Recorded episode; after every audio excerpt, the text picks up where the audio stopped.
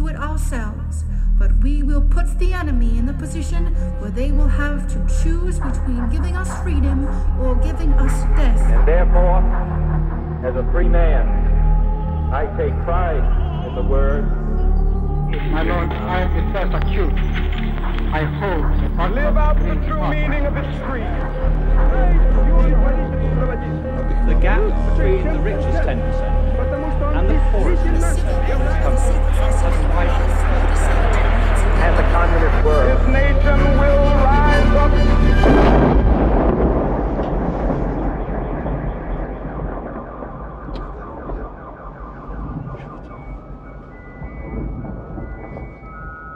Hezký den, s Pavlem Šplíchalem vás vítáme u nového dílu podcastu Kolaps, který společně připravujeme pro internetový deník Alarm.cz.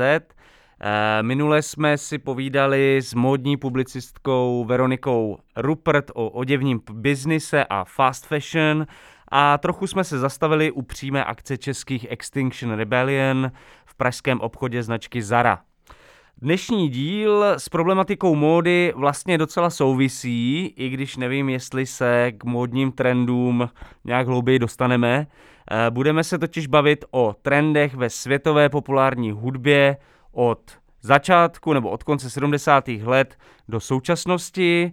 Eh, Do studia Vombat v kampusu Hybernská totiž za námi přišel hudební publicista Karel Veselý a do toho probíhajícího covidového pekla se jeho přítomnost v úvozovkách krásně hodí, protože bude řeč o depkách, úzkostech, smutku, sebevraždách, vzteku a tak dále. Takže eh, Karle, díky moc, že jsi za námi eh, donesl trochu téhle temnoty. Eh, Vítám tě tady, čau. Ahoj, ahoj, díky za pozvání. A proč jsme si vlastně Karla pozvali? Z- Hlavně z toho důvodu, že nedávno společně s Milošem Hrochem vydal v nakladatelství Paseka knihu Všechny kočky jsou šedé, která nese podtitul Hudba úzkosti a jejím hlavním tématem je skutečně to, jak se mainstreamová hudební tvorba proměnila s nástupem neoliberalismu, s nástupem Margaret Thatcherové a Ronalda Reagana a proč jsou právě úzkostné stavy, smutek, paralýza a nečinnost vlastně něčím, co do hudby v té době začíná čím dál víc pronikat. Uh, doufám, že jsem to řekl aspoň jakoby rámcově správně, Karle. Uh, jo, dávám ti jedna minus ti dávám. Tak k tomu mínusu se za chvíli dostaneme. Uh, kniha vychází také z vynikajícího podcastu Černé slunce, který Karel Veselý dělal pro Institut úzkosti v roce 2018 a který se s obsahem té nové knihy částečně překrývá. Uh, I když vlastně Karel s Milošem Hrochem ten, ter, ten materiál vlastně přepsali a překopali a výsledek podle mě stojí opravdu za to. Eh, ta kniha pro mě nějakým sympatickým způsobem eh, mixuje vynikající a informacemi nabitou publicistiku s elegancí prózy a eh, zároveň do toho zahrnuje filozofii, sociologii a politologii eh, posledních několika dekád. Takže tolik k mojemu obdivnému úvodu a můžeme začít s tím nejdůležitějším, to je rozhovor s Karlem Veselým. Karle, ty vlastně s Alarmem spolupracuješ vlastně od prvního týdne, Mm. kdy Alarm vznikl a nějaké jakoby levicové tendence jsou v tvém psaním tak nějak dlouhodobě, uh, ale to téma smutku se v tom tvým psaní podle mě objevilo až někdy třeba s článkem o sebevraždě Chestera Benningtona uh, z Linkin Park nebo uh, s textem o antidepresivech v současném repu. Proč je vlastně tím hlavním tématem podcastu i knihy uh, smutek? Uh, já bych spíš řekl možná, že tím tématem knihy jsou spíš emoce, nebo jako studování vlastně emocí v popu a teda specificky, specificky toho, toho smutku nebo těch depresí. Mně vlastně v jeden okamžik přišlo, že to je jako nějaký téma, který je uh, v dnešní popu i vlastně obecně v kultuře hodně silný a propíraný a možná neúplně dobře zmapovaný, nebo ne, ne, ne dosud zmapovaný a že to je něco, na čeho bych si mohl začít všímat a a na čem bych třeba mohl postavit nějakou jako teorie je možná silný slovo, ale, ale třeba jako komplexnější pře, převa, rozvahu o, o tyhle věci.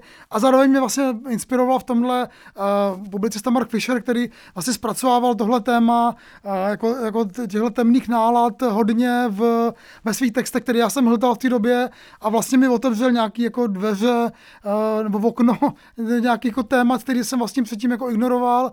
A do toho ještě přišla nějaká jako vnitřní krize, krize středního věku a, a nějaký jako, nějaký jako obecní, osobní problémy, které mě vlastně jako nasměrovaly tímhle směrem a i sám v sobě jsem vlastně objevil nějaké emoce, který, o kterých jsem nevěděl, že v sobě mám a to jsem potřeboval nějak zpracovat.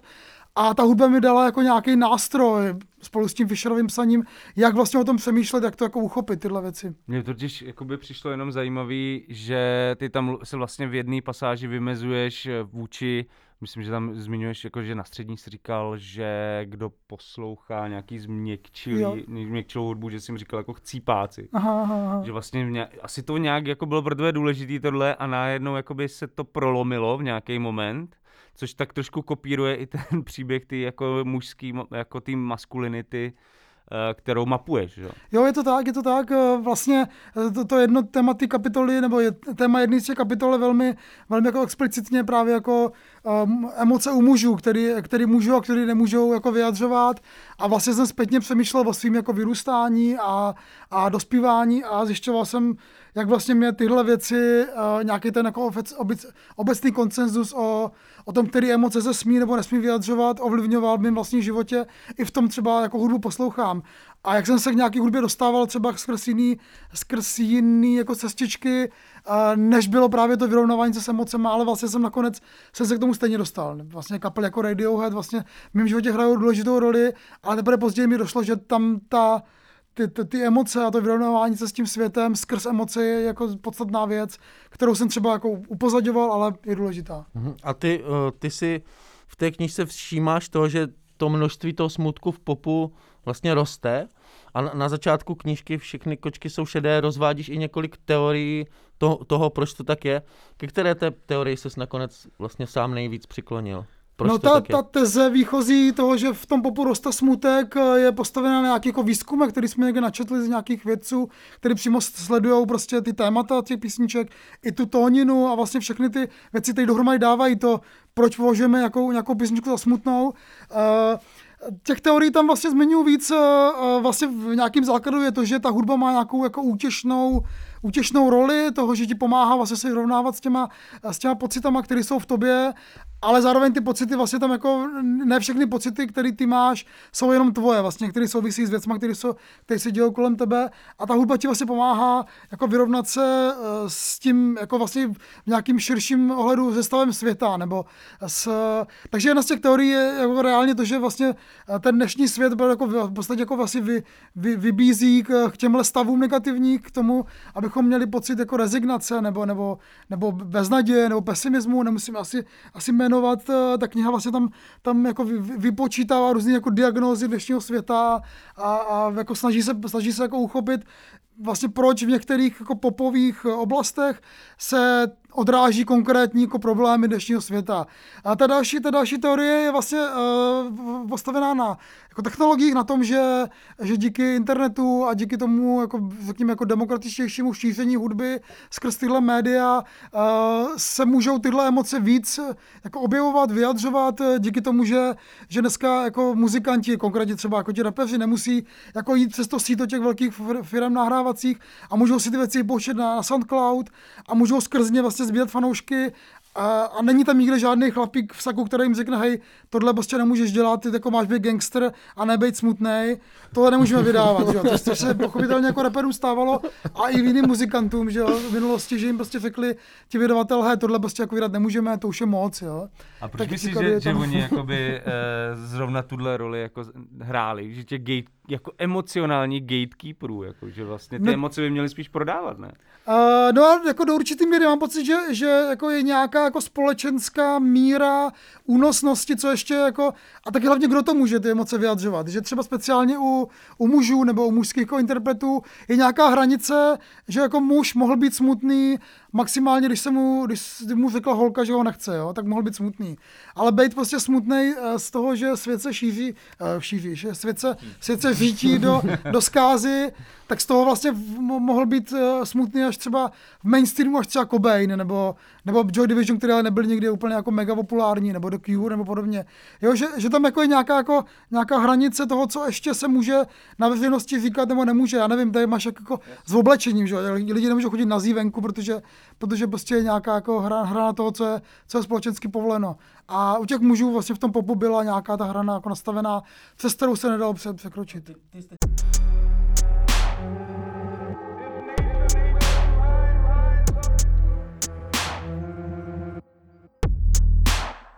ty, ty jsi teďka zmínil ten internet a když tam píšeš o internetu, tak ty píšeš i o tom, že vlastně víc používáme emoji a celý tady to obrázkový emocionální vyjadřování a dokonce mluvíš o nové emocionální struktuře nebo infrastruktuře a, a že, že dokonce tvrdíš, že to zvyšuje naši uh, citlivost k hudbě jako takové.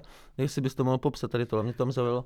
No ne úplně jenom citlivost hudby, ale asi, asi obecně, že, že obecně jsme jako víc nakloněni k tomu přemýšlet o emocích. Uh, uh, ty, ty, ty nástroje v těch sociálních sítích nám dávají vlastně takovou jako jednoduchou, jako mám to rád, nemám to rád, nebo případně tam těch emocí ještě víc na Facebooku, ale, ale ty, ty základní jako jsou, jsou daný a a navíc nám, ty, navíc nám jakoby ten osobněný kontakt přes ty sociální sítě vlastně umožňuje být víc otevřený, minimálně třeba jako v nějakém okruhu, okruhu kamarádů nebo známých a jako vyjadřovat uh, nějaké svoje pocity trošku jako volněji, než když jsme prostě chodili do hospody a tam byla parta kamarádů a a já tam vlastně v jednom, v jednom ty kapitole píšu, že, že ty sociální sítě slouží jako taková jako ekonomie lítosti třeba, nebo že, že, že chceme vlastně po těch svých fanouš, fanoušcích, po těch svých sledovačích nebo, nebo lidé, kteří, kteří, kteří nás mají na tom na ty sociální síti, aby nám jako vyjadřovali tu podporu emocionálně, aby nám prostě jako řekli, jo, ty jsi na tom špatně, teď se musíš jako,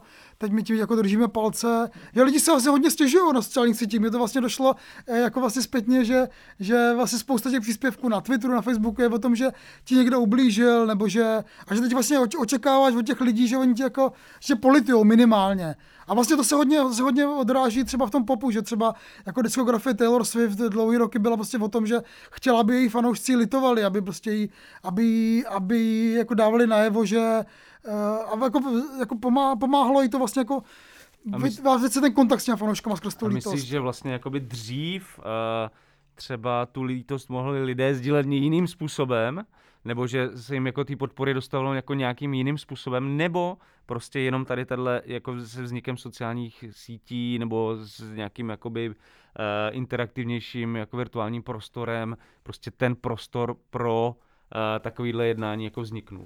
No to asi už je otázka na nějakou jako obecnější jako teorii sociopsychologickou, ale já myslím, že já myslím, že jako dřív, e, já to zase vidím jako ze svého osobního života, že, že e, člověk jako se stýká s omezeným počtem lidí, ty, ty, ty vztahy jsou s nimi jak jako daný jednoznačně a, a jako otevírat některé témata v nějaké skupině jako kamarádů, který, který člověk má, není úplně jednoduchý, že? ale najednou, v tý, najednou ti ta, ta sociální skupina na tom Facebooku nebo na tom Twitteru dává jako větší možnost eh, potkat víc lidí nebo být s nimi v kontaktu a sdílet s nimi tyhle věci. Já myslím, že, ta, že, že ty pocity vlastně jako jo, jo že to, že to jako se jako rozšíří hodně. Mám pokračovat já, Pavle?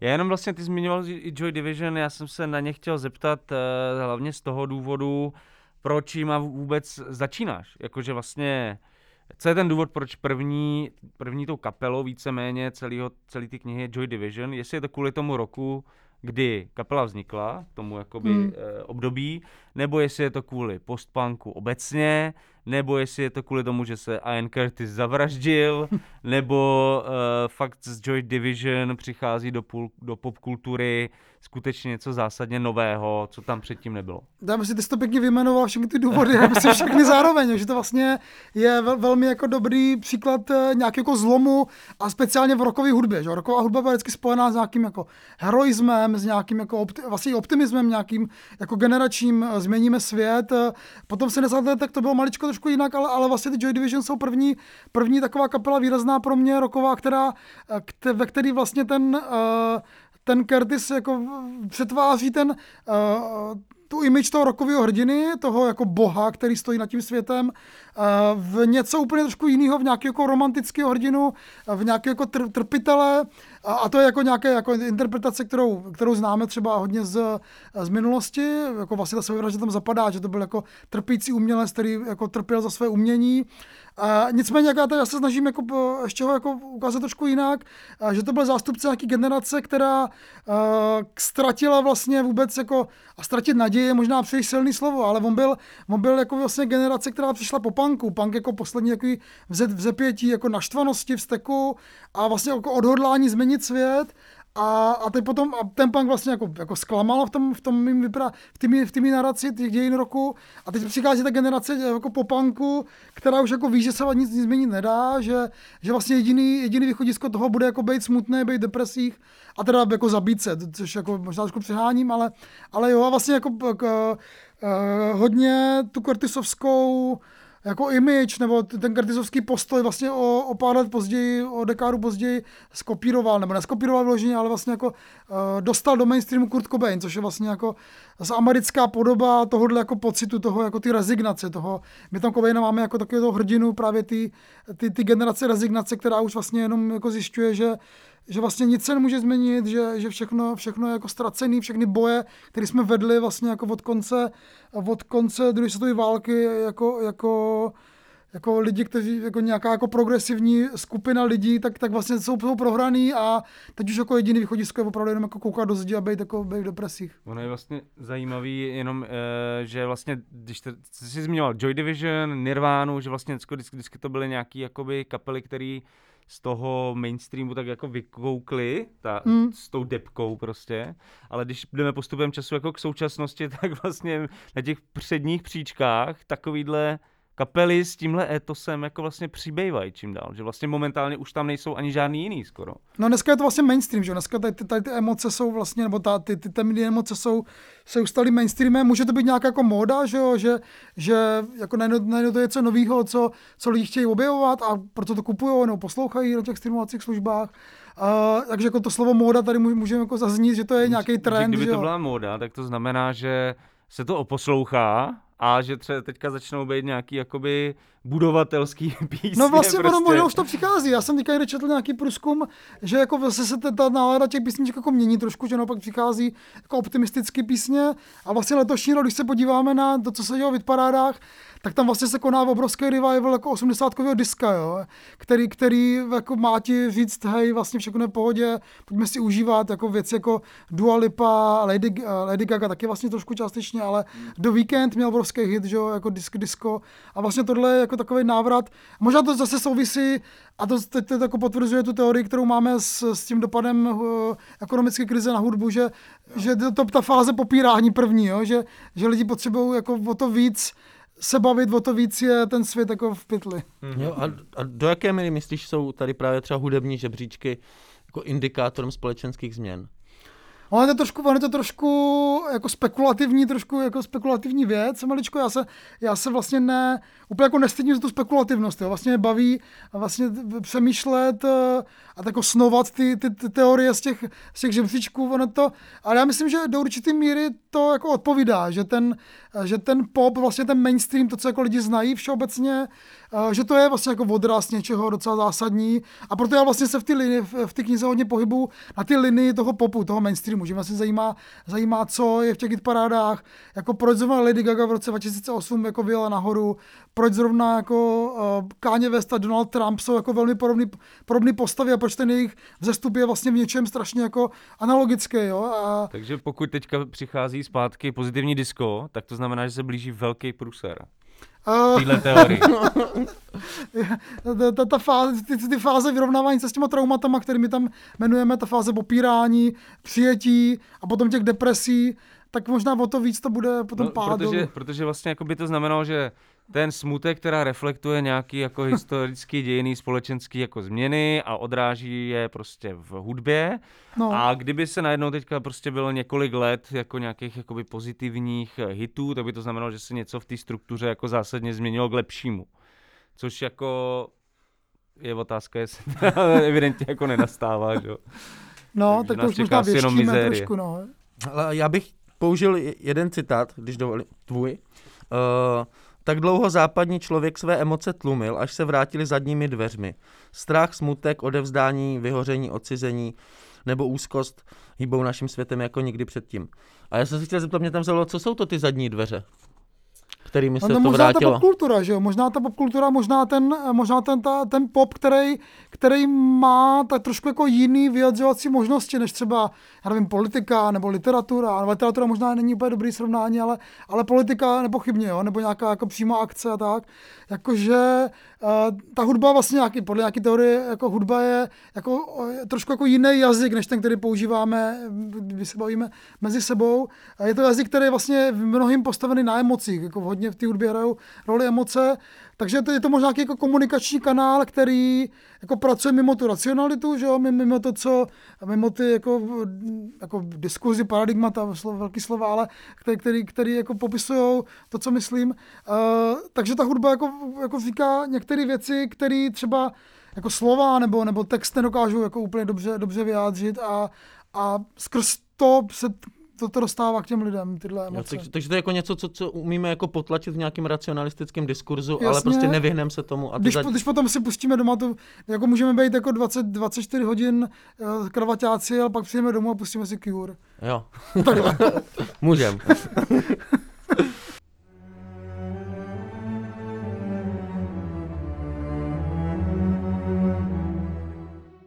Ty jsi už o tom mluvil, že vlastně uh, sleduješ hlavně ty uh, největší hity, uh, čísla jedna v uh, hitparádových žebřících a tak dále. Uh, chápu to teda tak, že jsi to jakoby nastavil programově, aby to byla hudba, která nějakým způsobem vystihuje ten duch doby, nebo jak to nazvat. Eh, protože je tady totiž spousta jakoby dalších žánrů, které by vlastně v té knize mohly být taky, jako třeba britský.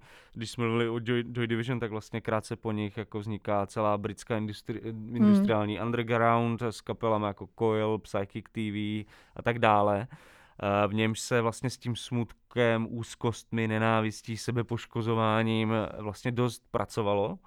A nebo tady máme na, zase v 90. letech, nebo i vlastně v 80. ještě v black metal, doom metal uh, a tyhle žánry. Takže je to fakt jenom s, kvůli tomu, že už by se tam to za prvý nevešlo a za druhý, že prostě to nejsou věci, které jsou v mainstreamu. Já jsem si to musel jako hodně jako ořezat, aby to, nebyla, aby to nebyla kniha, která má tisíc stránek a abych jako čtenáře ne, nezahltil nějakýma jako detailama, které jsou jako mega zajímavý, ale, ale vlastně uh, jako ta, ta, ta, ta, ta metoda, kterou vlastně používáme, je vlastně jako sledovat ty věci, které jsou nejvíc populární, protože se nejvíc odráží v tom, v tom veřejném mínění a nejlíp jako, jsou nejprůkaznější, řekněme, jo, jako, jako, jako datově, že, že můžeme říct, hele, tuhle písničku sešlo nejvíc lidí, takže proto je to takhle jako úzce omezený. A vlastně jako teď mi chodí samozřejmě jako reakce od, od lidí na tu knihu, kteří říkají, proč tam není tohle, proč tam není tohle, ale jako ta, ta, ta, ta narrace byla postavená hodně, hodně právě jako na těch jako věcech, které jsou nejvíc vidět. A já vlastně jako nemám pocit, že bych se jako, že bychom bychom se měli bát popu jako publicisti hudební, že, že, že ten pop vlastně jako říká některé věci, které jsou důležité a který, kterých si můžeme všímat a Uh, já jsem vlastně byl rád, že, že jsem si to takhle vlastně vymezil, že, že jsem se jako nepropadal do nějakých jako mega hl, hl, hlubokých věcí a mohl jsem, mohl jsem jako zůstat na tom povrchu, ale teda jako myslím povrchu těch hitparád, ne, ne povrchu jako, no, to, jako mentální. To já jsem tím rozhodně nechtěl říct, že bychom se neměli věnovat popu, jako naopak, a, a. Prostě mě tady vlastně ta Navíc u nás jako se vlastně nepíše trošku... o popu, že jo? To je jako zajímavý, že nepíše. u nás se moc nepíše no, no, o popu, že jo? Dobře jako... se o něm nepíše. Nebo tak, no. tak, ano, ano, že, že vlastně tak lidi Karel je je velká výjimka. reflektovat jako vlastně to, co se děje v mainstreamu, je to jako baví v něčem, jo? Tak je nás ale, málo v České republice. No ale zároveň je to problém jako všech, jako vlastně všech oblastí kulturní publicistiky. Mm, Nevím, mm, jestli jenom v Česku, ale v Česku je to nejviditelnější. Týká se to literatury, umění, mm. uh, hudby, prostě, jo, filmu vlastně většina lidí už se chce věnovat těm jako vybraným, lepším prostě artovým jako věcem a nikdo se nevěnuje tomu popu. A přijde, že vlastně ta tvoje kniha je skvělý způsob, jak s tím zacházet.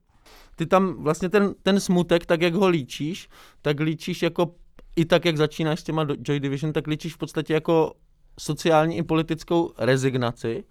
A dá se v něm najít i něco jiného?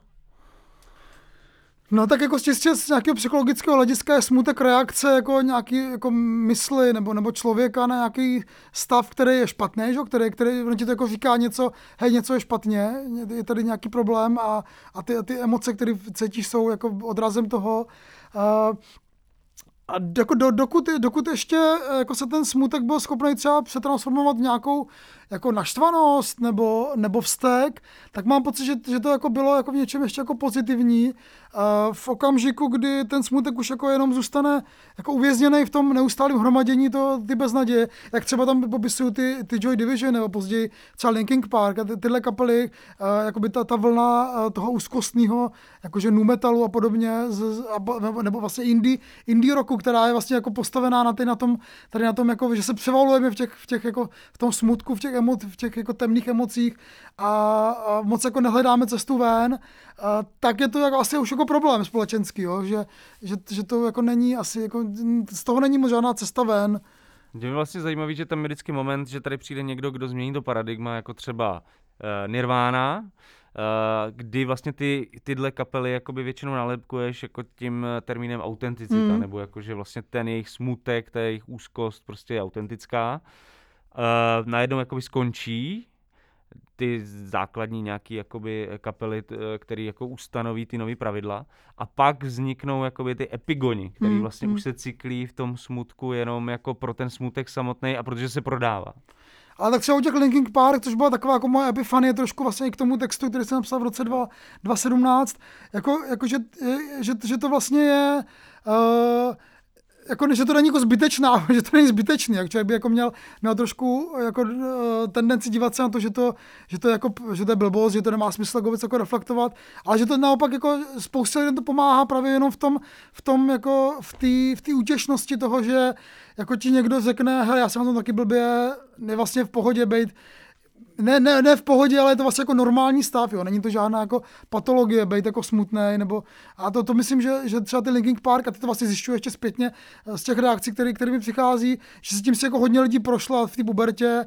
A vlastně každá generace má jakoby tyhle kapely, které třeba jako nejsou ničím jako zásadní, nějak jako nic jako nemění, nepře, ne, nedělají jako žádný přelom, ale pomáhají ty jedné generaci přežít, jo. Že, hmm taky v tom třeba může být ta, jako, jako když teda mluvím o autenticitě, tak minimálně jako ta, ta pomoc je autentická v něčem, že, jo? že to pomáhá těm lidem. Ale tak to je vlastně dost depresivní pohled na svět, že si vlastně skrze sdílený smutek navzájem pomáháme přežít. uh, ano, ano, ano. Definice. Vymyslel novou přežít, definici lidské existence. přežít je docela dobrý, no, myslím, že. Vymyslel novou, defi- novou definici lidské existence a hudby, to v ní. To je super. No já, tak dobře, tak já vím, že jsi o tom napsal v podstatě celou knihu, ale jak bys v několika, já nevím, v heslech, větách vysvětlil, jak spolu souvisí nástup neoliberalismu a vlastně masivní rozšíření těch úzkostných depresivních stavů, které vlastně ty v tomhle konkrétním případě demonstruješ na hudbě. A tady, tady to je něco, co mi hodně vlastně vycházíme z toho Marka Fischera, z publicisty, který vlastně se taky byl původně jako hudební publicista, psal pro, pro, pro Wire a pro Pitchfork, mám pocit, že a tak jako přemýšlel vlastně nad tím, byl filozof teda ještě, a přemýšlel nad, nad jako hudbou jako nějakým jako symptomem, na něčím, co, co ti může právě říct jako hodně o prožívání člověka eh, v dnešním světě. A to, to prožívání jako vlastně jednotlivce, že, že, ten dnešní svět je jako individualizovaný, uh, lidi si jako velmi jako hlídají tu svoji individualitu a, a to jedno, prožívání jednotlivce je odvozený právě od toho jako neoliberalistického hesla, že není společnost, ale jsou jenom jednotlivci. Každý ten jednotlivec je jako vržený do toho světa, do toho světa toho volného trhu, kde jako musí prostě bojovat a to přežití, zase jsme o toho, o toho přežití.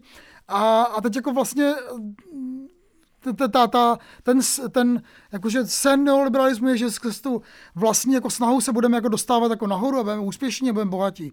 Že? A, ale vlastně tohle je jako iluze, tohle není jako cesta pro uh, 100% lidí, tohle je cesta třeba pro 5% a těch zbytek, který jako prohráli, že ty, kteří zůstali na, na té straně těch, těch uh, těch, kteří jako se snažili, makali uh, sami za sebe, že jo, byli jako prožívali ten svět jako velmi intenzivně, tu svoji snahu, ale najednou vlastně zjistili, že jako nemůžou vyhrát, že ten svět jako není, že těch vítězů je jenom pár. A, a, ta, a, a u toho Fischera je to vlastně taková jako diagnoza ty dnešní doby toho, že vlastně Uh, to, to lidské prožívání to, v tom neoliberalismu je hodně právě odvislý od toho, od toho zjištění toho, že jako vlastně nemůžu, nemůžou vyhrát všichni a ty vlastně taky asi nevyhraješ a že ty vlastně budeš vždycky ten, kdo, ten, kdo prohraje. A z toho se pak vlastně jako odráží ten nástup třeba toho populismu, těch, těch, těch politiků, kteří tohle vytěžili. Vytěžili tu, ten pocit těch lidí, že jsou jako na okraji, jsou outsidři a že vlastně nikdy jako nic jako ne, a teď zase tam, zase tam třeba jmenujeme tu Lord, že jo, to tam zpívá, že nikdy, nikdy z nás nic nebude, vždycky jako zůstaneme, zůstaneme na dně. A ona je s tím spokojená, ne, Lord, zrovna? Uh, tam, je, to, tam, tam je nějaký to jako outsiderský, jasně. No, jasně ona právě vyhrála, že jo, potom. No, ne, ale ne, ale v, tom, v té písničce... Ty písničce, jo, asi jo, že to je jako nějaký to hrdý outsiderství, že, no. který může fungovat asi jako do určitý míry, pokud nejseš jako vržený do toho ekonomického světa, kde jako můžeš být outsider, dokud jako máš na rohlíky, že jo. Pak už jako, pak už jako být hrdý outsider je těžší, no.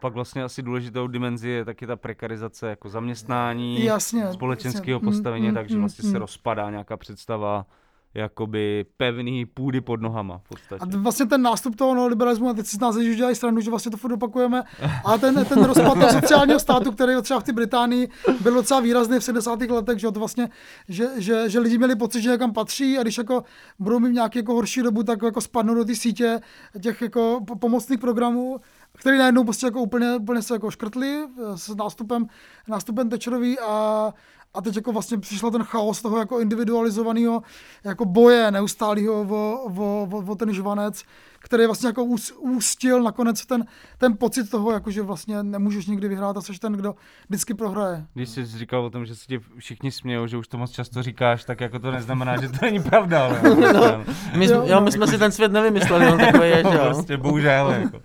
No ale zároveň jako vlastně bych přinesl takový jako kontrapříklad, že ty vlastně v podcastu, ne v knize, uh, máš tu poslední kapitolu, která se věnuje československé hudbě a vlastně všechny ty kapely, které zmiňuješ, tak vlastně jádro jejich tvorby je v pozdní normalizaci. Mm. Že vlastně to není neoliberalismus, nebo jakoby možná vlastně teď už se v těch jako historických, uh, historických bádáních už to trošku ta mapa mm, překresluje, mm, že vlastně Bůh ví, co to jako vlastně bylo.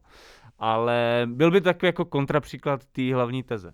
Jako, No, my jsme vlastně z, z určitého důvodu právě z tohohle jedno, jeden důvod, který, který nám jako přišel, uh, uvědomili jsme si ho, zjistili jsme, že, teda, že ta, ta česká kapitola tam asi být nemůže úplně, protože bychom museli vysvětlovat ten kontext mnohem ještě komplexněji, mnohem ještě jako hlouběji a dostali bychom se právě do těchto, jako, těchto uliček, který by asi se nedali vysvětlit na, na 35 stránek nebo 40, protože by to prostě potřebovalo víc. Musel bys to přepsat. Musel bychom to přepsat. A za 4 minuty v podcastu bys to nezvládl? Teď jo, počkej, já si to Ne, tak ten český smutek je vlastně ještě odvislej i od nějakého jako východoevropského pocitu, který taky tady vlastně i v poezii je to, je to hodně jako vidět a, a je to vlastně nějaká linie, která, která, která, tady, která tady je jako dlouhodobě skrz ty písničkáře, který se vždycky koukali spíš jako na východ, než o ten západ, že jakoby ten ruský patos trošku, jako tam je cítit tu nohavici, který vlastně začínal uh, s písničkama Vladimíra Vysockého a podobně, že tam vlastně jsou tyhle, tyhle věci taky jako hodně odražený, což je něco, co na tom západě samozřejmě vůbec jako není, že? To, to není, není jako nic, co, co, by, co by bylo jako podobný, uh, ale je to, je to možná nějaký jako společně sdílený pocit toho, že ten svět tak jako komplexnější a, a těch, jako, těch, těch problémů se jako nám vynozuje čím dál víc, že vlastně ta reakce na ně jako může být asi opravdu jenom, jenom nějaký jako smutek. Nebo, Ale nebo... zároveň jako teda asi pozdní normalizace byla dost velká depka, na tom se asi shodneme. To bylo, bylo vlastně zajímavé, že, že, ale zároveň vlastně jako v okamžiku, kdy jako padla ta železná opona rok 89, tak ty kapely najednou jako mohly být smutný i v rámci toho mainstreamu, že jo? Předtím vlastně jako popový mainstream u nás byl jako uniformně jako, jako, jako veselý, museli být všichni jako optimističtí a najednou jako potom vlastně byl, bylo, bylo že bylo podvratný být smutný, že jo? Vlastně, což ty kapely 80 byly hodně, jako politický smutek. A pak najednou to prostě byl smutek, který byl jako povolený a že se jako mohl být. Takže to třeba tam nějaká, která jako vlastně z dnešního hlediska jako vlastně je nepředstavitelný, proč v roce 91 lidi poslouchali prostě jako písničky o tom, jak jsou ti kluci smutní. Tak uh, otázka teda, jestli, jestli to teda jestli to je ještě jako dojezd ty osmdesátkový z toho smutku, anebo je to ještě jako nějaký nový typ smutku, tady právě toho, tady toho zjištění, že teda možná úplně ty klauzovský jako báchorky o tom, že ty všichni zbohatneme a budeme šťastní, že třeba úplně nefungovaly u nějakých kluků, kteří prostě byli ve Valmezu a, a, a, mám pocit, že Fiala o tom hodně mluví v rozhovorech, že pro ně to vlastně bylo něco jako trošku jako, jako mimo rozum a teprve zpětně si to vlastně jako vy, vysvětlil, že teda a jako já o tom vlastně píšu v té knize, že, že v tom znojmě v 90. letech to rozhodně nevypadalo, jako že přichází nějaký nový svět, nových možností, ale naopak zavíraly se fabriky a, a, a lidi prostě měli pocit, že ztratili prostě jako šanci uh, jako cokoliv vlastně a volili prostě u nás vítězili komunisti vždycky, že jako... Tak ono, když Fiala paroduje ty hesla, vlastně komunistický, tak ono nakonec, když si to poslechnete začátek 90. let, tak to funguje úplně stejně jo, jo, dobře. ty hesla jsou jako, jako by vypadly z, z občanského fora nebo ODS. No, ale tak asi no. nejde ani taky jenom o ty české kapely, ale vlastně o to, co se tady poslouchalo, že vlastně tady byl jako hodně třeba ten gotický rok hmm, v 90. Hmm. A já při té četbě, při té tvý knihy, tak jsem si vzpomněl na to, že na moje dětství, kdy, kdy v devíti letech mi můj otec dal eh, k narozeninám kazetu Nirvány MTV Unplugged a o rok později mi můj strýc jako uh, ze Slušovic dal uh, živáky Nirvány From the Muddy Banks of the Vyška. Uh, ty živáky jsem vlastně včera si poslechl, když jsem si na to vzpomněl. A vůbec nechápu, jak by jim někdo mohl něco takového dát k desátým narozeninám jako tam jsou úplně šílený jako verze skladeb jako Drain, Drain, jak jsme, Drain Me, Drain nebo you, Drain, Drain You, Drain aha, aha. nebo Milk, Milky a tak. Je to jako, je to naprosto skvělý, ale je to totální zlo a zmar. Uh, jak to, že se vlastně jakoby taková kapela jako Nirvana dostala v téhle době, to je rok třeba 95-96, dostala do pokojíčku malého kluka ve Zlíně. Jako tak asi, asi jednak to bylo jako známý, že jo, bylo to jako všude, takže a těch možností, jak dostat se k hudbě tehdy nebylo nějak jako extra, takže kapel bylo prostě pár, jo, a ta, ta vlna toho, toho grunge, která vlastně mě právě jako zosobňuje takový, uh, takový to devadesátkový jako prozření některé části ty generace toho, že jako ten konec uh, dějin, který byl vyhlašovaný, že jo, po páru železné opony, a zase až tak možná úplně jako konec dějin není a že vlastně dějiny pokračují dál. A v tom postindustriálním světlu vlastně jako pokračovali trošku asi jinak, než v myslích těch uh, jako bankéřů, kteří neměli pocit, že teď se ty otevřou ty trhy a všichni budeme jako, všichni se budeme prodávat navzájem a budeme hrozně šťastní a budeme, budeme bohatí. Jakože to je nějaké, jako, nějaká jako uh, generační uh, generační nadvědomí, který jako funguje no. někde, někde jako nad, nad, nad, nad, nad něčím konkrétním, nějakým jako že to nikdo někde nenapsal, nebo že to nebylo jako někde řečený, ale že to prostě bylo v těch písničkách a lidi to jako vnímali a tak. Eh, ale on ten, on ten grunge vlastně uh, přišel jako v dobrou dobu a jako taky vlastně jako normalizoval právě ty, ty emoce velmi jako otevřeně a zase je tam ten kontext, že zase, zase je to částečně daný i právě tou jako velkou historickou změnou, která vlastně jako přinesla, uh, jakože já si pamatuju začátek 90. to nebyl jenom grunge, to byl třeba feminismus, uh, nebo ekologický hnutí, který se začal šířit jako nejenom u nás, ale i ve světě, jako nějaká jako rez, reziduální uh, energie, která vzešla z toho, jako, z toho optimismu, typ toho páru železné opony, že najednou se prostě objevily právě věci, které jakože třeba jako vlastně může být jako jinak, nejenom to, že je bipolární svět, ale může být jinak i úplně jako ještě další věci můžou být jinak, že jo. Může se jako narovnat postavení pohlaví, může se prostě narovnat jako postavení ve společnosti a tak, jakože to vlastně jako otevřelo spousty nových jako témat, který vlastně i k nám pronikaly jako v té době jako nový, že jo, protože předtím nemohli být, ale i na tom západě byly vlastně nový, že taky to byly nový, nový věci.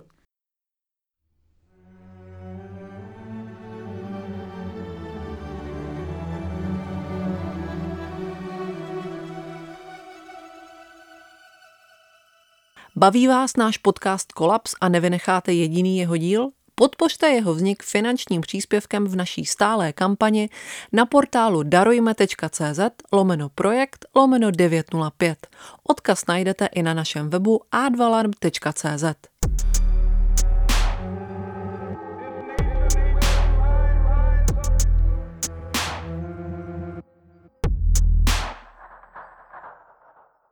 A, uh, ale to teďka jsme se vlastně bavili, nebo že semka tady tenhle typ hudby vlastně chodil ze západu A u nás, byť jsme měli nějaký vlastní tady smutný písničkáře a tak, tak vlastně ty tam popisuješ změnu, kdy Mňágu nahradili vlastně činasky, ty to popisuješ například u toho filmu, činasky tam přátelsky nazýváš lobotomickým popem a uh, který vlastně, nahra, který vlastně na- nahradil ten začátek 90. let, a, ale jakoby u nás se tady ten smutek v té populární hudbě neprojevuje tolik. V tuhle chvíli, No, no teď už možná jo, teď ale už jo. dlouho to nebylo a vlastně to sem jenom chodilo z toho Mně šlo- západu, přitom mně- jako my jsme měli spoustu důvodů ke smutku, taky Aha, tady. aha. Ne, mně, mně právě přijde, že o tom, jak napadlo mě to teda teď, ale že vlastně ta, třeba ta Nirvana mohla jakoby ten, ten No to- to, to- tohle to suplovat. tohle. To, to, jo, to, jo, jako to jo, to že říkám, jsem chodil ze západu, to jo, ale... No, č- člověk přemýšlí, člověk přemýšlí nad, nad tou, ve, většinou to byly věci, které byly někde jako víc podzemí, nebo v té v indie scéně, já nevím, asi třeba na květy, který, který jsem chtěl jako věnovat celou jednu kapitolu, ale pak už jako nebyl, pak už vlastně nebylo místo nebo čas v tom podcastu, uh, jako typ kapely, která vlastně takový, takový ten jako outsiderství z toho malého města, a vlastně to furt ta linie tím nějak, že jo, tady toho pocitu. Uh, Já si no, tak pamatuju na jsme- desky toho Rigor Mortis, uh, Syndrom Snob, takový jako uh, repový uh, jo, jo, desky jo, o smrti. Jo, jo, jo, tak to byl taky Public Enemy český, že jo? Nebo, nebo ten... A dneska vlastně tak člověk se podívá, jako co je u nás nejpopulárnější jako interpreta, je to vlastně Viktor Šín a tyhle věci, No, který, tam jsem se což je vlastně dostat, ten no. emo rap, že jo, který jako už je ve světě jako vlastně mainstream a u nás konečně teda taky. Nebo nevím, jako konečně si to jako vítat, ale vlastně jo, je to, je to jako zajímavý v něčem. Tak kam se chtěl dostat? No k tomu Šínovi, no. A Ale- jakým způsobem? no ne, tak jako, že se tam tak přemostíme, protože Viktor Šín to je otázka posledních pár let, ale Jo, jo, předtím jo, tam je jo, jo. 20 letá prostě mezera v podstatě. No tak asi u nás, u nás zase ten, ten duch toho post, postkomunismu, který vlastně jako ne, nedovoloval nic jiného než ten optimismus, než to jako ne všechno je v pohodě, jako ne, nepanikařte, všechno, je- všechno je skvělý, máme tady jako skvělý systém, který vlastně funguje perfektně a teď se nemusíme všichni víc snažit a zase to všechno jako dokážeme. A ten, a ten pop podle mě v těch, v těch rádích to hodně jako tohle odrážel, že jo? taková ta písnička, když, když nemůžeš přidej, skupina Miraj, že jo? to je ta skvělá hymna, tyjo, jako neolib, neoliberalismu pozdního, ale takový to už jako dementní, když vlastně si říkáš, ty vole, fakt, fakt ty jako, nemůžeš, jako. fakt. No ne, mě, mě, mě, mě jako napadlo, jestli ten český pop není zvyklý jako tak nějak vždycky dělat jako posluhu vlastně tomu režimu. A, a je tak jako prostě, ne, že by někdo záměrně, ale prostě jsou ty lidi tak navyklí myslet, že nic nespochybňují. No a tak jako vlastně, tak jako ještě do toho jsou ty rádia, že, které jako u nás hodně jako vytváří ten, ten, jako, ten mainstream, nebo to, co se jako vlastně dostává mezi tu veřejnost a, a ty gatekeepsy jsou jako trošku, Hmm. trošku jako jako na, tý, na těch pozicích, o kterých jsem mluvil dřív v minulosti na tom západě, furt tady jsou, že jo, jako dovolí něco nebo nedovolí pustit. Ale pro tu malou generaci, už teda mladší generaci hrajou, hrajou čím dál menší roli. Už, no, jasně. Chvála bohu. Uh, mě vlastně ještě, jestli máš něco k Česku ještě? Ještě nějaký holky tam máme, jsme No jsme právě, na to se jdu zrovna zeptat, protože, ale vlastně nejdu. jako já jsem se na to už přišel zeptat, ale vlastně se zase budu ptát na chlapy. Protože ta jedna celá kapitola se věnuje ženským autorkám a tomu, jak bojovali, bojují s genderovými stereotypy. Ale vlastně všechny ty ostatní kapitoly se vla- vlastně věnují tomu, jak se stejnými stereotypy bojují muži. Ještě jedna kapitola o té ekonomické krizi, pozor. Tam jsou dvě kapitoly, které jsou jenom jako ženskými interpretkami. Lady Ga- ne, Ta to- kapitola, která je jako z Lady Gaga, tak tam je Taylor Swift, Lord, a vlastně tam Jo, jsou sami, jo. sami holky taky, aby se to jako vy- vyředilo. A no tak...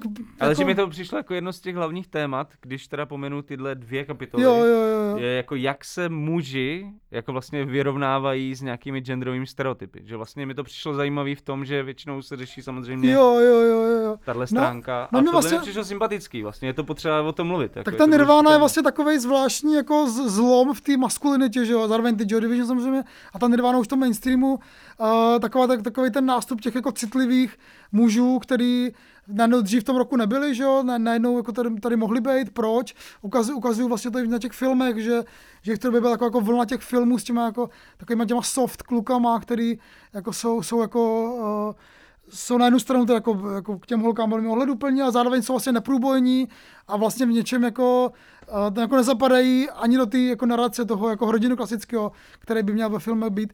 A mě jako vlastně baví, a tak to je jako jeden z těch jako gro toho, uh, toho mého přemýšlení, jako to, to, to, ta, ta nenápadná jako změna ty normality, že, jako, že existuje nějaká normalita v popu, popkultuře a teď vlastně jako sleduješ na, tý, na, na tom mainstreamu i na těch jako filmech, na ty literatuře, jak se to vlastně jako posouvá, jak se to jako nenápadně mění a co jako, že ty věci, které jako na, jednu, na, na, na, na, v jednu chvíli prostě je tady, je tady prostě nějaký jako rokový bůh, nějaký prostě jako, uh, jako frontman nějaký kapely, Rolling Stones, uh, Mick Jagger a o chvíli později už je prostě jako už je prostě ta Johnny Mitchell, která je ta hvězda, nebo, nebo je tam ten Kurt Cobain, nebo ten Ian Curtis, jako vlastně kde, kde se to jako teda, kde se jako to stalo, kde se stala ta změna, kde se to vlastně jako povolilo, že to může být takováhle, takovýhle. A tedy myslím, jestli jsem odpověděl na to, co se ptal. Uh, no, jestli to považuješ jako za jedno z hlavních témat, že vlastně mi přijde, Jo, jo, to víš, vyrovnávání jako se ta, mužů. Ta, ta, mě, ta změna ty jako maskulinity, protože to je vlastně Jo, jo, něco, jo, co jo. Fakt skoro všechny ty... Je to i v tom rapu, že jo, hodně tom cítit, rapu- ten rap to má nej, sil, nejsilněji, jo, jo. My tam vlastně sledujeme tu linii těch britských kapel a potom později těch amerických kapel a vlastně jo, ve, ve všech těch ohledech eh, jsou, jsou tam ti muži, kteří se jako mění. Uh, asi je to možná jako daný i tím, že uh, v něčem je to ta kniha vlastně jako osobní, nebo je tam nějaký můj příběh, který já si jako vyprávím, nebo, nebo jsem se jako vracel nějakým momentům svého života, potřeboval jsem si je jako popsat a je to něco, co je mi jako blízké, že o tom přemýšlím, že. Těžko můžu přemýšlet o tom, jak, jak jako se cítím jako, jako žena, když nejsem žena. Takže se tam jako odráží asi, asi i ten, uh, uh, nejsem si to právě úplně jistý, uh, jak moc jako je za funguje tady ta osobní linka a za B vlastně třeba speciálně ta kapitola eh, s těma ženskýma interpretkama nám dala strašně moc zabrat, protože jsme to jako přepisovali několikrát. A i, i ta podcastová verze je prostě úplně jiná než ta v té knize a Miloš byla mi hrozně přísnej a hrozně si všechny jako věci ještě jako uvěřoval z nějakých dalších zdrojů, jestli opravdu reálně jako se ne, ne, ne, nedostáváme do nějakých míst, kde bychom jako už jako to přeinterpretovávali nebo, nebo nějak to jako překrucovali, protože ta osobní zkušenost tam není samozřejmě, že jo? To, to je jako jasný. A jaká byla teda hlavní změna jako podcast versus kniha, jako co, co bylo, proč vlastně došlo k té jako nej, největší změně? To, jak ty kapitola vypadá v knize a... Já už vlastně v tuhle chvíli si to jako konkrétně nepamatuju, ale vím, že když jsem to Milošovi posílal a on mi to potom poslal zpátky s těma komentářema, taky tam bylo jako šíleně moc. Já jsem si říkal, to, to myslí vážně. Nejdřív jsem ho chtěl zabít, eh, chtěl jsem se za ním dojít do podolí a dát mu prostě přes hubu, protože jsem si myslel, tyjo, to nemůžeme jako v životě jako dodělat. A pak mi došlo, že ty poznámky jsou hrozně důležité, že je potřeba ještě jako o tom přemýšlet odstupem. Vždycky je to vlastně dobrý, když člověk nějakému svému textu dostane třeba po půl roce a, a trošku se jako jinak ještě jako postaví. Že bylo potřeba ještě přečíst spoustu knížek, který mi třeba Miloš poradil, nebo on je přečetl a, a přinesl tam ty svoje, ty svoje nápady. A, ale možná ta osobní linka je tam nejvíc daná. Já jsem vlastně chtěl eh, jako trošku, sub, jako trošku jako kopírovat to, co třeba dělá ten Fisher, nebo, nebo, nebo, nebo Simon Reynolds, nebo David Stubbs, takový ti autoři z Anglie, který já hodně čtu, a který vlastně vždycky, vždycky jako jedou v ty, v ty jako objektivní linii, vysvětlují nějakou, nějaký téma a pak tam jako skočí jako jejich vlastní nějaký příběh, jo? Jak, někam prostě jdou na nějaký rave a tam jako prostě něco vidí a, a nebo, nebo ten Fisher, že, že prostě přemýšlí, jak poslouchá nějakou desku, jak se mu to jako mění v souvislosti s nějakýma náladama. A přišlo mi, že to vlastně je docela věc, která se u nás, ne, že se nepěstuje, na sebe jako pěstuje docela dost, ale, ale zároveň musíme jako vyrovnávat vždycky tím jako objektivním psaním, nebo, nebo ne, to slovo objektivně moc, moc, jako, moc jako silný, jako, A že tak vlastně subjektivní, připomeň objektivní, možná ale, lidem, co tady v téhle kapitole to přesně je.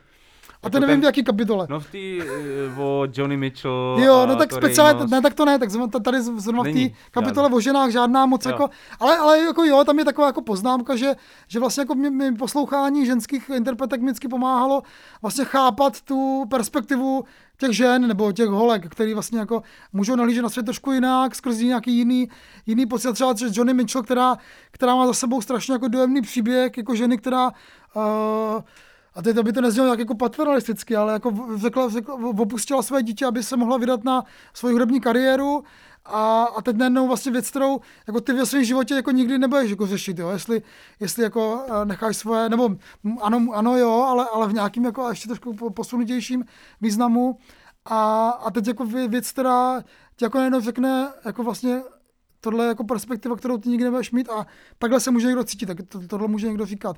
Nebo znásilnění, že jo, třeba když, když eh, Tori Amos zpívá o tom, jak byla znásilněná, tak to je taky věc, která se mně asi nestane, jo? Jako, že může by se, mohla by se mi stát, ale, ale jako asi u těch holek je to jako častěji ten strach z toho znásilnění, nebo, nebo takový ten, jak zpívají ty, uh, uh, ježiš, takový to Can I Run, písnička, která je přímo o tom, o tom pocitu, jako, ty jo, jako teď jako jdu po té ulici večer ve tmě a teď jako tam se něco šuslo a já prostě nevím, jestli mi tam nějaký chlápek nezatáhne někam. Zase mm. jako věc, která jako asi těžko, jako, jako ty budeš prožívat nějak přímo. Ale takže kdybychom srovnali třeba úzkost jako v těch mužských uh, projektech, kapelách a tak dále s tou ženskou, uh, máš pocit, že tam je něco společného, něco zásadně jakoby odlišuje, nebo vlastně, mm. že, že, že víceméně vlastně ta kapitola je spíš o tom, že se tady najednou objevila v mainstreamu ženská perspektiva, nějaká jako Jasně. intimita a tak dále, ale jestli je tam nějaký úplně mega rozdíl, jo? No, tak vlastně jako ten důvod, proč jsme ty kapitoly zadili takhle, což je možná jako, trochu jako, jako mechanický nebo technický, jakože muži, holky, černoši, jo, jakože to je jako hodně, jakože to vypadá hodně jako, ale vlastně přišlo, že to jsou jako jiný, trošku jiný příběhy, který mají nějaký jiný, nějaký jiný jako východiska, premisy, jako nějak jinak se, nějak jinak se jako vyvíjí. A, no, no, no, a, a speciálně u těch žen, a třeba, třeba ženy vždycky popu měly právě jako větší svobodu v tom vyjadřování těch emocí. Že vlastně jo. to, co muži jako nemohli říkat, tak ty ženy mohly říkat jako mnohem, mnohem jako víc, jako měli tam tu, a za, ale zase tam byla ta hranice té historie, která, která jako funguje jako nějaká, eh, jako že, že můžeš nazvat jako ženskou interpretku, že je hysterická, což u muže asi neřekneš, uh, což, což je vlastně jako ty dějiny toho termínu historie jsou strašně jako, jako mind, mindfuck úplnej, mm. jo, že, že vlastně... Tam vlastně zmiňuješ i to, a to nevím, jestli i v knize, ale v podcastu jsi si vzpomněl, že tam je to confessional. Jo, jo, jo, jo, to spovědní, že jo, že jasně, což, což třeba Johnny Mitchell nenáviděla, že jo, když což, říkali, což, že, což že jako, se spovídá někomu, že jo. Což jako no, se no. spojuje jenom prostě výhradně jako s ženskou tvorbou. No, no, no, přesně, přesně. Jo, takže tady ty stereotypy nahlížení právě na ty ženské interpretky jsou zase v něčem, v něčem jiný, než ty stereotypy nahlížení ty mužské interprety, uh, jako jo, takže proto mi stalo za to, to jako, jako, jako speciálně tomu věnovat celou kapitolu jo, jo. a pojmenovat to jinak.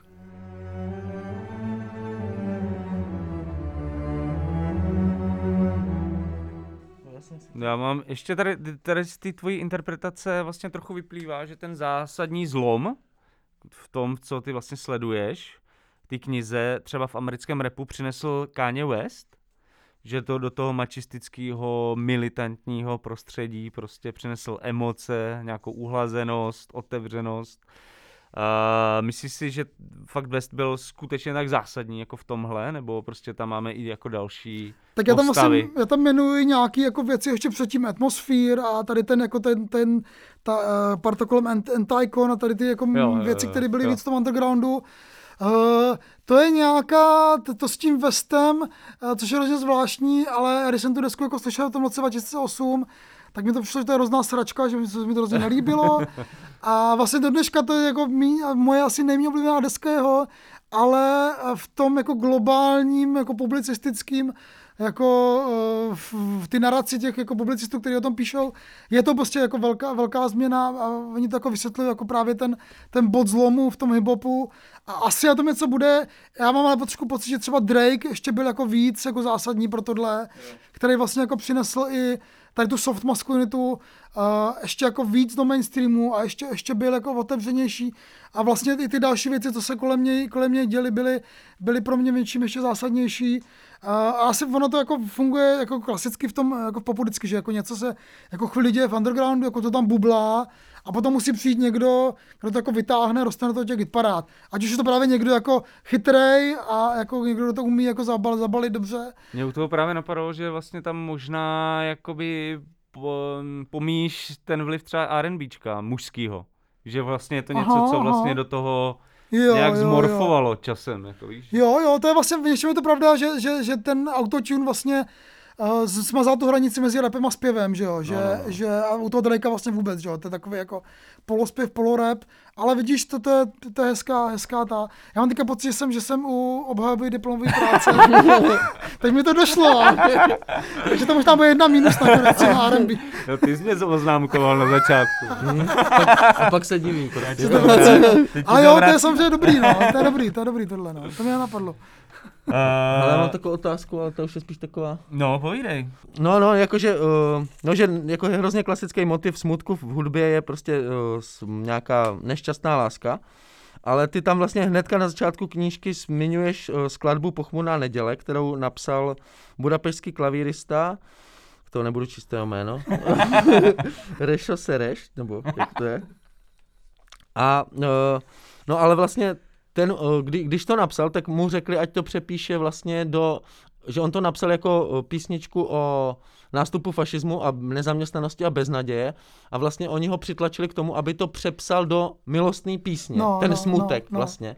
Což mě přišlo vlastně, a je to vlastně hnedka, je to vlastně skoro už 100 let pomalu, a že vlastně, že vlastně svůj smutek jsme jo. zvyklí ventilovat skrze vlastně téma nešťastné lásky, byť ten smutek vlastně má mnohem širší záběr. Speciálně u těch mužů, teda zase vracím k tomu tématu, který tady se jako vrací neustále, že, že ti muži právě mohli jako vyjadřovat ty emoce jenom skrz ten, skrz ten, uh, jako skrz tyhle jako milostný písně a, a být smutný jenom, když teda se s nimi jako rozešel. Vlastně u ty písničky, uh, která později je známá jako Gloomy Sunday, na západě vlastně ještě ten příběh jako pokračuje, že? když Billy Holiday chtěla naspívat, tak i v té verzi, uh, která ten překlad z té maďarštiny je prý hodně věrný od toho, od ty druhé verze toho Sereše a, teď, jako, teď, to chtěla, teď to chtěla jako natočit tu písničku a, a tu Gloomy Sunday a oni řekli, že teda i, ten, i to téma ty, ty, ty, ty nešťastné lásky je moc smutný, že to je vlastně, že je potřeba s tím ještě něco udělat.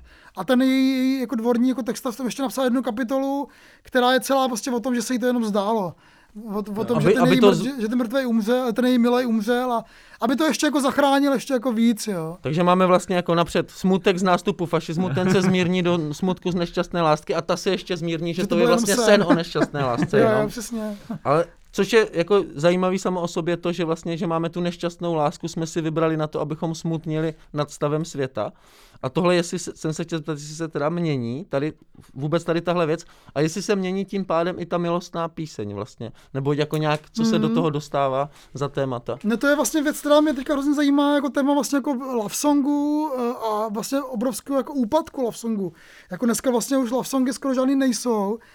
Pokud jsou nějaké jako písně s tématem lásky, v třeba, člověk jako se dívá zpětně, které písničky jako o lásce byly v tak jsou to právě většinou, většinou písně jako o, o tom rozchodu nebo o nějaké jako nenaplněné lásce, které jsou ale navíc ještě většinou zpívané z pozice právě nějakého jako ublíženého pocitu, jo? Že, že dřív třeba ty písně o lásce neopětované byly jako z nějakého jako pocitu, je to, jako, to je, to, je to škoda, že to nevyšlo, ale co se dá dělat. Ale vlastně dneska už je to víc jako z toho, z toho jako individualistického, jako ty jsi mě jako oblížila a te- ty, teď, jako, teď jako mě se rozpadá celý svět a podívejte se na mě, jaký já jsem strašně jako z toho nešťastný. Jako, a to, podle mě to souvisí s tím nastavením ty, ty, jako ty individualistické společnosti, kdy ten člověk vlastně na ten, na, na, na, na ten smutek sám a najednou má prostě pocit jako jeho vina, že, jo? Že, že, že vlastně všechno, co se mu děje, a to je další ta rovina toho, eh, toho Fischerovského přemýšlení o tom, o tom smutku, eh, že když jako se ti nedaří, když jako nejsi bohatý, tak je to tvoje vina, za to si můžeš sám, protože jsi se málo snažil, že jo. No a teď je to, teď je to podobně, podobně jako v těch love sonzích, že teda uh, jako ten, ta, ta beznaděj z té neopětované lásky je převrácená do nějaký jako sebenenávisti nebo sebetriznění, který je ještě jako o to silnější v tom, že, eh, v tom, že uh, jako, jako se mi to ego rozpadá, že rozpadá se mi to moje, ta moje, ta moje architektura toho vnitřního já, který je jako dokonalý, snažím se, jako furt makám na sobě a teď si někdo dovolí mě prostě jako opustit, jo. A teď jsem se to možná trochu zamotal, ale, ale, ale je, to, je, to, je to věc, kterou, kterou bych chtěl jako, jako víc, víc jako o ní přemýšlet a psát o ní. A já vůbec jako, jako, jako, že ta láska dnešním popu vlastně jako zmizela úplně, jo? že to je, že to je něco, co vlastně se moc jako už jako A- neobjevuje. A nemůže být právě důvod, že už jako se můžou psát písničky, že, že je člověk smutný jako ze stavu světa nebo z jiných věcí, to znamená, že není potřeba to jako všechno rámovat, jako se to Jo, stalo jo, v Maďarsku jo. v roce To 1932. je ale skvělý, to je skvělá To je dobrý teorie. no. děkuju, já, ty jsi mi tady po- poradil vlastně jako námět na další knihu, no. Rozhodně. Jo, je to, je to vlastně jo, je to asi, asi jo, no, asi to tak je. Ne, mě vlastně jenom, abys neměl pocit, že se žlutý zkoušky, tak bych jenom chtěl říct něco, jednu věc, která mě fakt strašně vlastně zaujala na té knize nejvíc. Uh, to znamená, že vlastně ty jdeš po té linii, já už jsem psal včera na Facebook, ale zopakuju to znova, že jdeš vlastně po té uh, mojí osobní posluchačské linii, no, nejsou tam třeba Rage Against the Machine, není tam jako nějaký jako rap, ale vlastně, nebo gangsta rap tam trochu je, ale to je jedno, ale že vlastně jdeš od, po té posluchačské linii od Nirvány přes, já nevím, Radiohead, eh, k tomu jakoby současnému repu, který jako já mám za sebou. A že vždycky, vždycky jako jsem u toho měl jako nějaký intenzivní emoce, třeba poslouchat radio a říkal si, ty to já jsem tak prostě nešťastný a prostě nikdo jiný nemůže pochopit jako tu, tu bolest, ty vole, kterou teďka v sobě mám. A teď prostě si přečtu tu knížku, kde je to podložený číslama, kolik milionů lidí pravděpodobně na celém světě to prožívalo úplně stejně. Takže vlastně jako, co mě přišlo fascinující, že mě vlastně ta kniha jako zap, zapouští do té jako kolektivity zpátky, Mm, mm, mezi mm, ty mm. jako další lidi, ty konzumenty. A, jako, a, za, a zároveň to posiluje pro mě tu, tu úvahu, že vlastně ty emoce jsou odrazem těch dějiných nějakých jako uh, pohybů.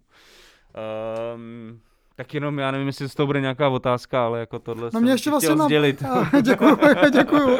Uh, děkuju, já teď jenom přemýšlím vlastně, že ještě, ještě jsem vlastně ne, uh, ještě jsem měl říct, a to, by- to, by- to, aby, aby by to byl Miloš vedle mě, tak by mě to určitě upozornil, uh, že mám použít termín emotional turn, který se vlastně používá i dneska hodně v společenských vědách, jakože te- ten, ten příklon k těm emocím není jenom teda v tom nějakým jako prožívání osobním a v našem jako, ale že to je, že to je něco, co se jako studuje v sociologii, víc jako v pol- politologii, vlastně i, i, i ten těch populistů je vlastně spojený v něčem, nebo se dá vysvětlit jako tím, tím jako trošku jako poklesem ty racionality, nebo toho, že jsme přestali věřit ten rozum a víc jako dáváme pros, pro, prostor průchod těm emocím, což může být jako dobrý na jednu stranu, že jo, na druhou stranu to právě může jako, jako otevírat nějaký úplně jako, jako toxické věci, což jako vidíme, že jo, a ty, ty, kampaně proti těm jako za Brexit a za, za Trumpa, že jo, které byly postaveny na nějakých racionálních argumentech, ale na, na čistě jako na emočních, a, a vlastně to jsme si tak jako uvědomovali, vlastně, když jsme psali tu knihu, že, že to je něco, co, co je dobré jako popsat, nebo, a že ty emoce nám dávají, nebo ta, ta emoční teorie nám dává právě nějaký nástroj k tomu, jako pochopit ten dnešní svět. Jo. Ten, to, to, že ty emoce vlastně pronikají do různých jako částí, uh, do, do různého spektra jako toho, toho dnešního světa a, a skrz to se to dá jako uchopit. No. Jo, že ten emotional turn možná znamená to, že nejenom, že uh, se nějak proměnil svět, ale že je možný jako vlastně tyhle věci zkoumat. O že něm to přemýšlet jinak, přesně. čím, no, čím, no, dál, no, no. čím dál častěji věci jako ekonomie, lásky a prostě No, další no, věci. no. Takže v- velký návrat emocí, jako nejen v hudbě, prostě vůbec do společnosti a rétoriky. Takže jsme to napřed, napřed jsme to jako vytlačovali tak dlouho, až se to vrátilo v hudbě a pak se to teda vrátilo Do všeho. Do všeho. Tak tam, tam je taková, Politického marketingu, Trump, Jo. tyjo, Taková moje běhavy. teorie, která už byla jako někde, někde jako de- formulovaná, toho, že ta hudba je schopná uh, vysvětlit ten svět nebo popsat ten svět dřív, než to, než to ten svět pochopí, jo? Že, Hmm. že ta hudba má takovou jako moc toho, jako, toho kanárka v tom, v tom dole, to máš, teď máte ty titulek dřív. k tomu. Díky. je dobrý, to je profíka prostě. Jo, že, ta, že ta hudba ti řekne ty věci dřív, než je pochopí třeba ty sociologové. A Nebo nechtěl tak. jsi tak pojmenovat další knihu, že aby jsme tě neukradli, kanárek dole. Ne, ale to je super samozřejmě, no. To se hodí do titulku. Ale já myslím, že to, že to už ale někdo formuloval, že to už jako nějaká teorie existuje reálně, ale Jo, jo.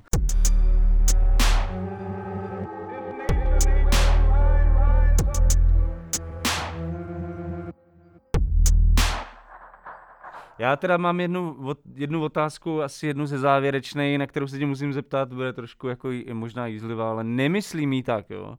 Myslíš si, že bych tu knihu napsal bez Simona Reynoldse a Marka Fischera? No nenapsal, samozřejmě nenapsal. Abych možná vůbec jako nepsal, nebyt Simon Reynolds, abych nepsal o hudbě vůbec.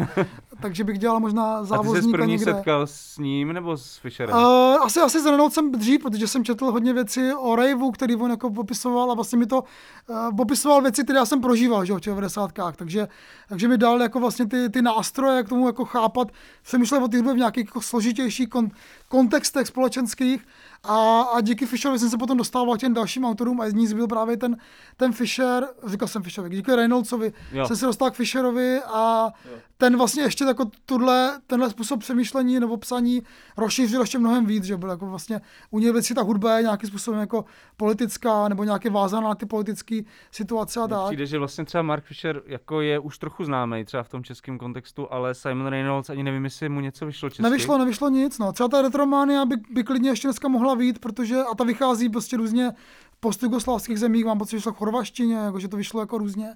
A je to docela škoda, no, že, a to už je vlastně 10 let a furt to jako popisuje tu, tu, tu diagnózu ty doby, která je posedlá tím Jenom retrem. Mě no. právě jako zaj- zajímalo, jak bys jako vlastně popsal to, v čem je tak zásadní třeba Simon Reynolds, nebo v čem je unikátní ten jeho přístup.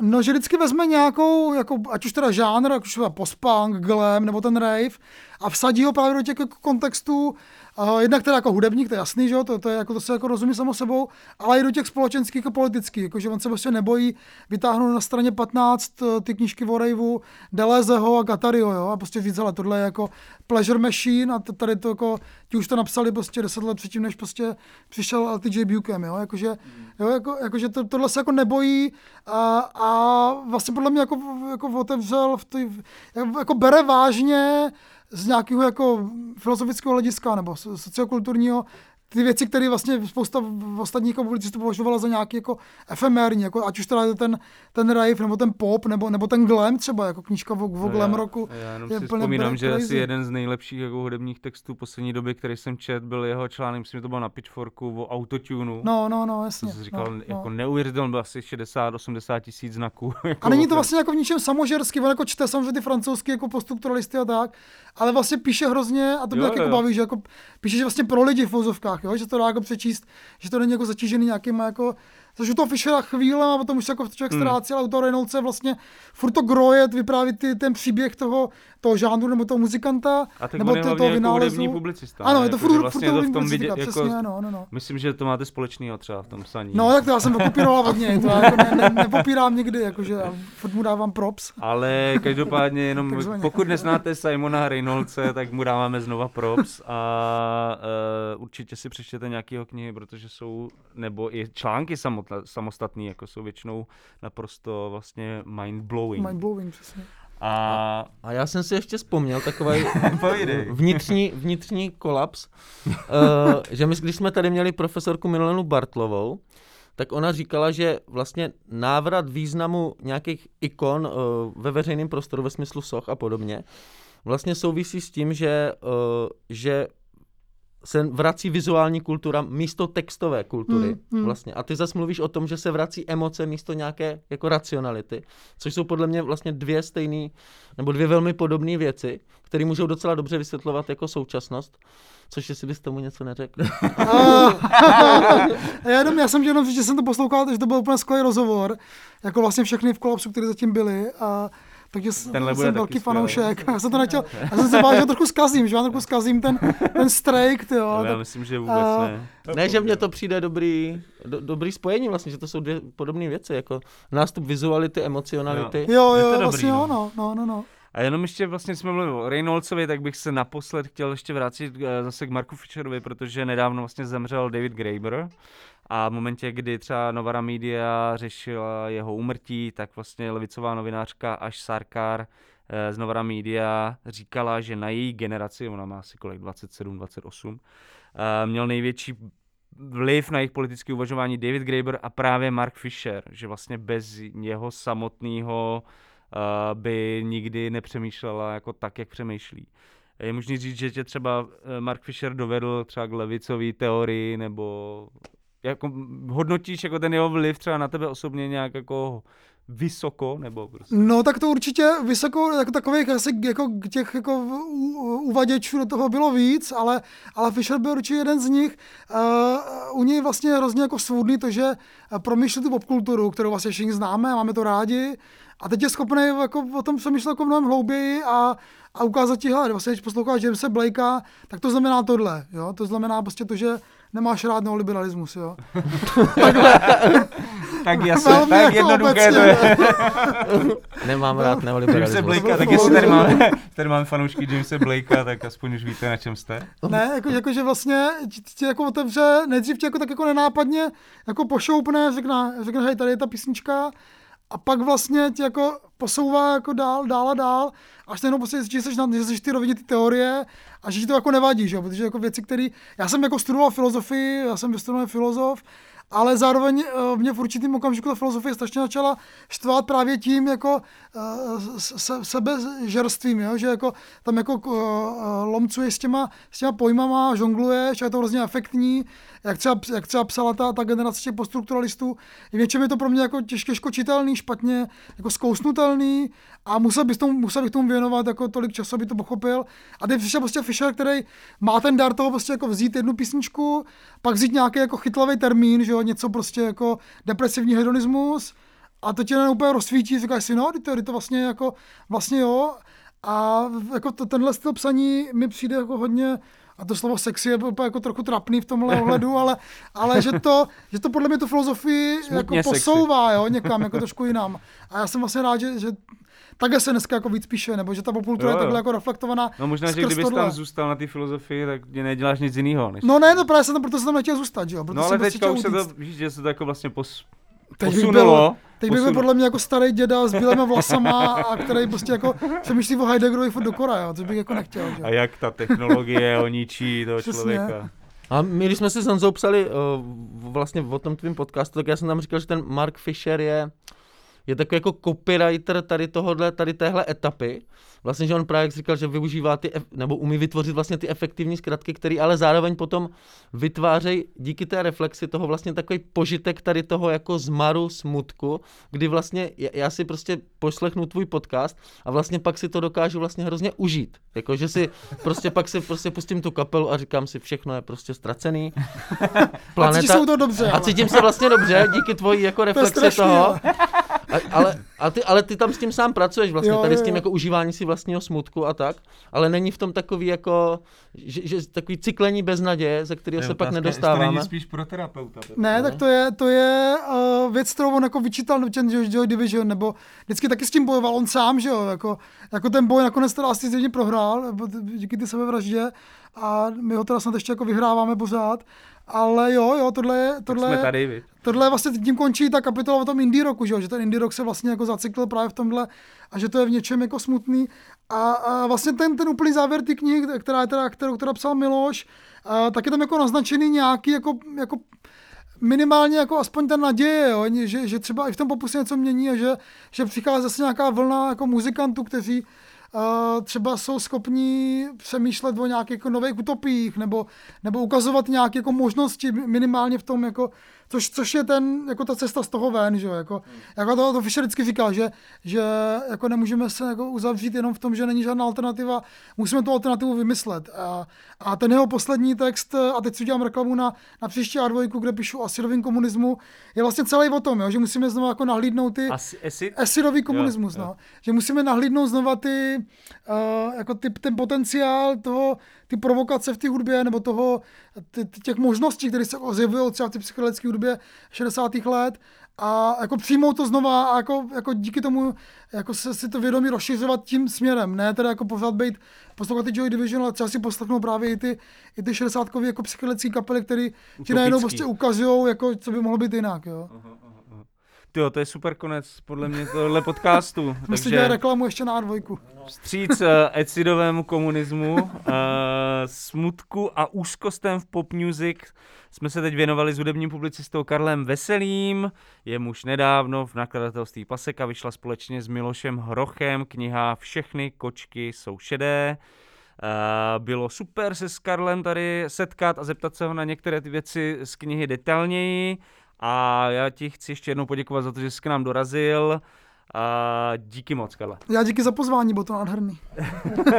Já jsem si to užíval, ten smutek teďka. No my taky, doufám, že si to budou užívat i posluchači. Ale že budou vymýšlet tu novou utopii přitom. A, no všik, tak to je úkol, úkol pro nás, pro všechny. Já myslím No. si, že pokud někdo má nápad na to, jak eh, dál zpracovat eh, s levicovou utopii, Pište tak do komentářů. Pište, pište na redakční mail, pište nám dvěma. Budeme rádi, když prostě eh, tyhle autoři a vizionáři se budou zdržovat na našich stránkách. A autorky a vizionářky. Přesně tak. Tohle byl teda další díl podcastu, myslím, že už 12. podcastu Kolaps, který pro internetový deník Alarm.cz připravujeme společně s Pavlem Šplíchalem. A než se s vámi rozloučíme, tak opět eh, bychom eh, vám rádi jenom připomenuli, že všechny podcasty Alarmu si můžete poslechnout na našem Soundcloudu, na Spotify, Apple Podcasts nebo například na Player FM. Pokud se vám naše podcasty líbí nebo rádi čtete Alarm a chtěli byste ho finančně podpořit, tak to prosím udělejte v naší teďka aktuálně probíhající kampani na darujme.cz. Zároveň děkujeme všem těm, kteří nás už podpořili. Eh, Neplatí nás žádný bohatý mecenáš ani oligarcha a jsme finančně zcela závislí na podpoře našich čtenářů. A jsme na to hrdí. Jsme na to hrdí a pokud se vám líbí to, co děláme, tak naši práci prosím podpořte, protože bez vás se neobejdeme. No a tento podcast by samozřejmě nemohl vznikat ani bez studia Vombat, které nám v kampusu Hybernská pořád stále vytváří skvělé zázemí pro nah- nahrávání. Tak to už je opravdu všechno a já, Jan Bělíček a Pavel Šplíchal. se s vámi loučíme a těšíme se na to, že si příště opět pustíte podcast Kolaps. Díky a mějte se. Naschle.